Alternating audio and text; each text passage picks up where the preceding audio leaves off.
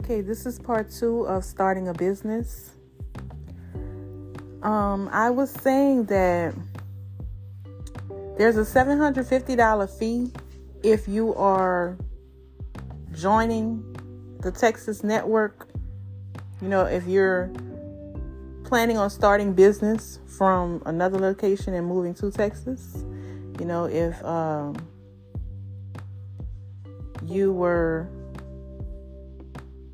outside of Texas and you wanted to start business within the state of Texas, you have to register with Texas SOS and you register by filling out an application for registration of foreign limited liability company.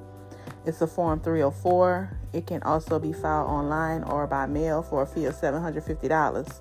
If the LLC's name is not available in Texas, it must get an assumed business name.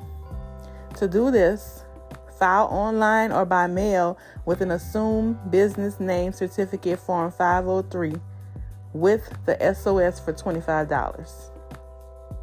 Once again, if the LLC's name is not available in Texas, it must get an assumed business name. To do this, file online or by mail with an assumed business name certificate form 503 with the SOS for $25. You know, that's a case where you are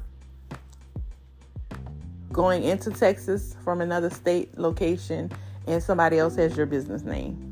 And the business name is not available in Texas, so you need to have an assumed business name.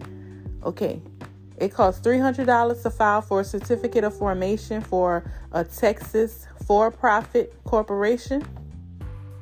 Nonprofits only need to pay $25. Licenses and permits. Texas official government website has all the information about permits, licenses, registration, and more. So, your city or county might also require that you file for specific permits and licenses, such as building permits, alarm permits, business license, and or tax permits, health permit, occupational permits, signage permit, zoning permits.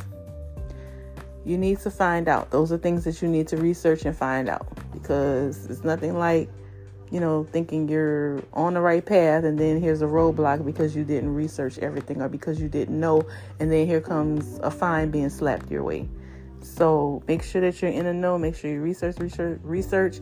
Make sure that you call and talk to people. Make sure that you get names of people that you're talking to. Write down dates and times, what departments they work for.